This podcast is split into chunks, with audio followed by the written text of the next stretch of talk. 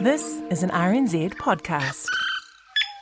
Seven days have now passed since the US media ran the numbers one more time and finally declared Joe Biden the winner of the US presidential election.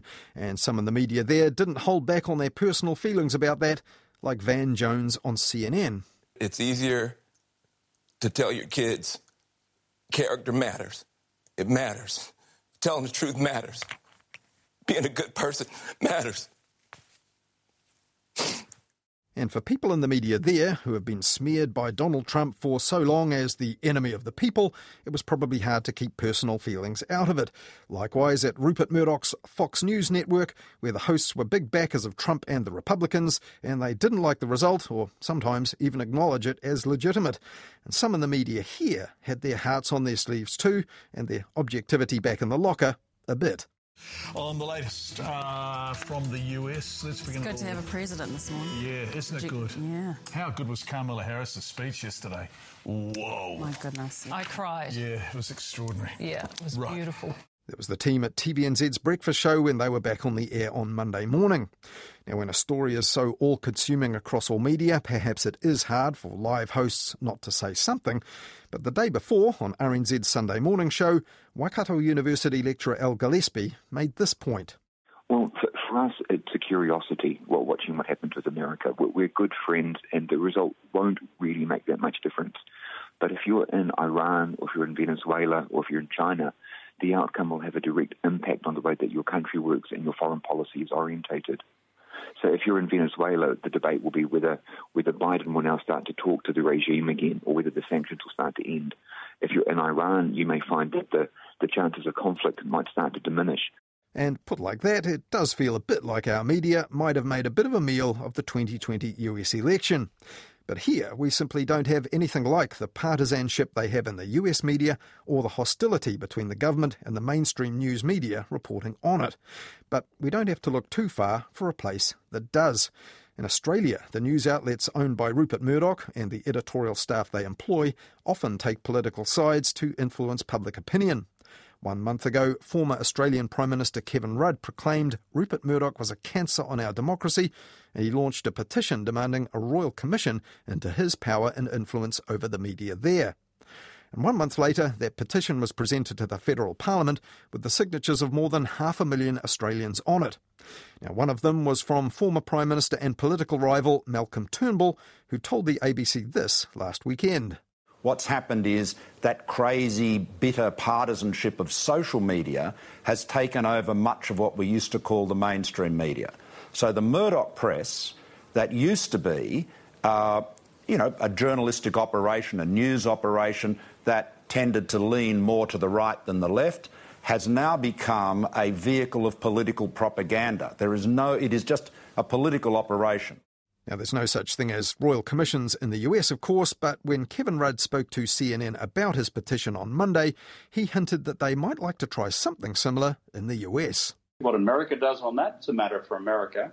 But when I look at Fox and its central role in this presidential election campaign, effectively as an arm of the Republican Party, I don't think it's been good for the overall Democratic project. And as Hayden Donnell now reports, those who watch the media in the US have similar reservations. In the aftermath of the US presidential election, Americans have divided into two alternate realities. In the first, occupied by most media outlets and majority of voters, Joe Biden has become the president elect after securing a decisive electoral college victory. His next tasks are transitioning to the White House and picking an executive team. In the second, occupied by right wing media like Fox News and millions of Republicans, shadowy forces have conspired to steal the election from their nominee, Donald Trump. Only one of these realities is grounded in observable fact. There's no evidence of widespread election fraud, no plausible explanation for how Democrats swung the presidential vote in multiple states, often under the noses of Republican state legislatures, while failing to generate that same swing towards down ballot Democratic candidates in the House or Senate. Nearly every allegation put forward by Trump or his supporters has already been debunked. A lack of evidence hasn't stopped Trump or his allies trying to reinforce their own version of reality. The president has repeatedly called the election fraudulent and illegitimate, starting like this on election night. This is a fraud on the American public. This is an embarrassment to our country. We were getting ready to win this election. Frankly, we did win this election. He's been backed by media supporters, including Fox News primetime host Sean Hannity, who had this to say. Now, tonight, millions of Americans, you do feel betrayed. According to Politico, look at this 70% of Republicans, they don't believe this election was free, fair, and for good reason. We saw blatant election law violations in state after state. We've watched the poll observers push 6, 20, some even saying to cameras and now on affidavits 100 feet away. Republican leaders have also thrown their weight behind Trump, with Secretary of State Mike Pompeo promising a smooth transition of power to a second Trump administration. These efforts appear to be an attempt to undermine or steal the election, ironically marshalled online under the tagline Stop the Steal. This has thrown up a dilemma for traditional media. A president's declarations are inherently newsworthy. So are the words of a senator or an elected official. But how do these organisations responsibly cover these statements when they know they're likely to mislead their audience and ultimately harm their country's democracy? Tech companies too have had to grapple with their own complicity in what's essentially an organised disinformation campaign. They've broken with their traditional hands off approach to misinformation and added warnings to some of the most disingenuous posts on so called election fraud. Despite that, misinformation continues to go viral, particularly on Facebook.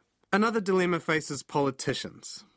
On the night he was projected as the next president by every major news network in the US, Joe Biden had this to say It's time to put away the harsh rhetoric, lower the temperature, see each other again, listen to each other again. And to make progress, we have to stop treating our opponents as our enemies. They are not our enemies, they are Americans. They're Americans. The Bible tells us to everything there is a season, a time to build, a time to reap, and a time to sow, and a time to heal. This is the time to heal in America. But how does someone like Biden achieve his stated aim of unifying or healing the country when millions of people are tuning into Fox News every night to be served a smorgasbord of baseless claims about election fraud? Matt Gertz is a senior fellow at Media Matters, an organisation set up to critique US conservative media. He joined me to talk about what happens when a major party and its media backers become untethered from reality, and whether real journalists can do more to mitigate that damage. Kia ora, Matt, and welcome to Media Watch. Hi, thanks for having me. So, your country's in seemingly a, a spiraling democratic crisis right now. Let, let's start with the traditional media. On election night, Donald Trump comes out and does what everyone predicted he would do. He tells people the election was a fraud. Now, right from that moment, how should traditional media have treated his statements? I think the primary problem actually starts with the statement itself. He should not have been aired on all of these networks to do something that we all knew he was going to do. This has been a problem throughout uh, the Trump administration. The press has a sort of general understanding that uh, President Trump lies constantly uh, on matters big and small, large and petty, but they have found themselves unable to cope with that uh, in any real way by taking obvious precautions like not broadcasting uh, his statements uh, publicly, but by instead recording them and being able to provide them with a little bit of context uh, rather than directly to their audiences. And so that, I, I think, is where the problem begins. You know, this was all predictable and predicted. And so the media was somewhat flat footed on this. It, it, it, always seems to be the case that uh, journalists start to realize what the problem is a little bit uh, after the damage has already been done. And so you're seeing at least uh, an unwillingness now to carry statements from his press secretary about the election in the same sort of live manner. But again, uh, you know, this is sort of an ongoing assault on the democratic process coming from the president himself. And I think there's less urgency than, than you might like given those circumstances coming from the press corps. Is it just that there's this deep unwillingness from media, and it's because it's baked into reporters that you need to be objective? I'm using air quotes around that word. You need to cover both sides, you need to give each side a fair hearing. And so, this idea that you should just not cover one side or call out their claims as baseless, even if that's true, is something that press are really struggling with because it makes them feel like they're not being objective. Yes, I, I, think that President Trump is extremely good at taking advantage of the particular vulnerabilities of the U.S. media apparatus, of recognizing these holes in U.S. journalistic practices and, and working them to his best advantage. And it's part of this the, the process that the president uses, as Steve Bannon, uh, you know, his former longtime political advisor, said, the media is the enemy. Uh, the Democrats are there, but the media is the real enemy. And the way that you defeat them is, in his words, you flood the zone with shit. Mm. Um, you put out as much lies and misinformation and conspiracy theories and nonsense as you can because there's only so much of it that they'll be able to get a hold of at any one time. And by doing more of this, you actually make it harder for them to hold you accountable for any individual piece of it. And I don't I don't think journalists ever figured out how to deal with that. I'm not sure that there is a good answer for how to deal with that. The problem is the willingness of the president and of uh, his enablers to uh, engage in this sort of behavior. Yeah, absolutely. So now what you essentially do have is the president and lots of his supporters, as you say, uh, successfully convincing a huge swathes of America that the election was illegitimate, that there was voter fraud, even if there's no evidence of that, and the cases are being thrown out of court. Just before we move on, how does the mainstream media deal with that? I think it's it's a very tricky situation. The it's difficult to properly assess the risk and thus to know exactly how to handle it. I think at the very least, journalists really need to be explaining to their audiences how weak the president's cases are, how uh, little evidence that has been presented, uh, the, the fact that uh, various allegations keep getting thrown out of court altogether uh, and are nonetheless continuing to be parroted by the president. The reality, though, is that a lot of this is out of their control. You know, you have a situation where a vast swath of the US populace is only listening to right wing media sources. They're only paying attention to Fox News and you know the stuff that they see on their Facebook pages, and it, there they get a sort of 24 7 barrage of lies and disinformation. Uh, and the press can't actually crack that. Now, a huge amount of Joe Biden's post victory messaging was actually about unity. He said it's a time to heal. He talked about emphasis, the United States of America. Even if he takes office, which actually doesn't appear to be a given, how is it possible to have a United States of America when you have essentially a propagandic network that every night millions of people are tuning into to be told that Democrats are evil and the election has been stolen? I do think at the end of the day, Joe Biden will be president. I, I, I do want to step back a, a, little bit from the ledge on that one. I, I think that we have uh, certainly more chaos and uncertainty in the process uh, than uh, people would like. But but I do think that that is where we're headed. But but I think. You, you are correct that a large percentage of the populace at this point is unlikely to accept that. That the combination of President Trump and congressional Republicans and networks like Fox News all preaching this same message of an illegitimate election uh, is likely to stick with a big percentage of their base. Their incentives are, are not to have a sort of united sentiment. Their, their incentives are to tear the country apart as much as possible for their own political and, and financial gain.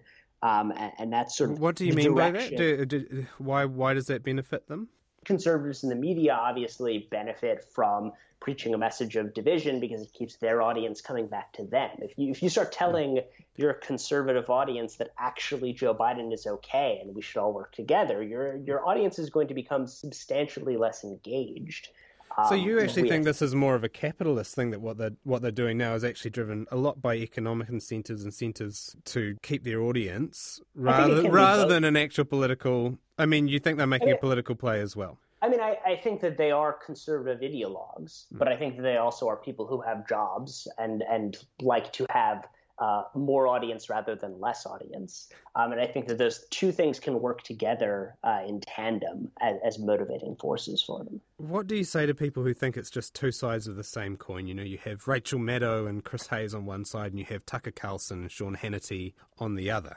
I mean, I- don't think that the uh, I don't think the content analysis is accurate. I think that MSNBC's uh, coverage is, is much more honest than Fox News's. But even if you just ignore that entirely, the level of influence that Fox News has is wildly greater than any media outlet has had on any president uh, in, in modern history. It's it's just an astonishing level of power wielded by people whose jobs it is to uh, rile up uh, Americans and get them and keep them coming back uh, to hear more uh, hateful rhetoric. I mean that that's the job description for Fox News hosts. Yeah, well, but the, the idea of Fox News, news from a conservative perspective, isn't bad in and of itself. I guess the problem for you now is that you essentially have a propaganda network that is no longer reflecting uh, the reality that's playing out on the ground. Yes, I mean, I mean, there are shows that you can point to that, that are news with a more conservative perspective, but a, a show like Sean Hannity's or Tucker Carlson's on Laura or Laura Ingraham's on Fox News, which these are their primetime shows. They have you know, three, four, five million viewers every night. Those are not from a conservative perspective. They they are propaganda shows. They are creating a a deep-seated alternative narrative that is just wildly filled with conspiracy theories uh, and falsehoods, and there is not enough basis in reality to rebut it necessarily, or to try to pull people out of it uh, by providing them of information from, from a different uh, perspective. Have technology companies done enough to stop democracy being undermined? I know that uh, Facebook and Twitter they added uh, labels on the bottom of claims of election fraud saying they're disputed. Should they have said those claims about election fraud were false? Have they done enough? I, I think the the underlying model of Facebook in particular, but social media networks in general, is just very very difficult to square with trying to create a healthy information system. The scale is so large that it's incredibly difficult to patrol without substantially larger resources than the uh, companies are willing to pour into them. You've seen some progress, I think, uh, and uh, the progress mainly, I, I, think, raises the question of why why it took so long to do all of this uh, in the first place. But I, I think broadly, the problems of scale and scope are incredibly difficult to solve with little notes on uh, particular claims.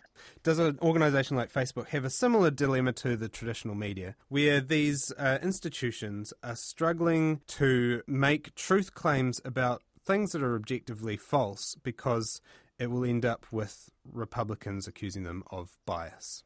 Yeah, I think they're using Republicans are using the exact same playbook against social media companies that they deployed against media outlets for decades. They make these broad claims of bias.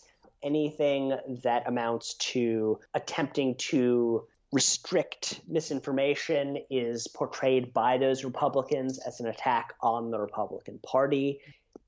You can have a social media platform that favors true information, or you can have a social media platform that treats mainstream outlets and conservative outlets the same. But you can't have both of those at the same time because the conservative media outlets have uh, much less of a connection to uh, accuracy and truth than the mainstream outlets do. That's just that's just a fact.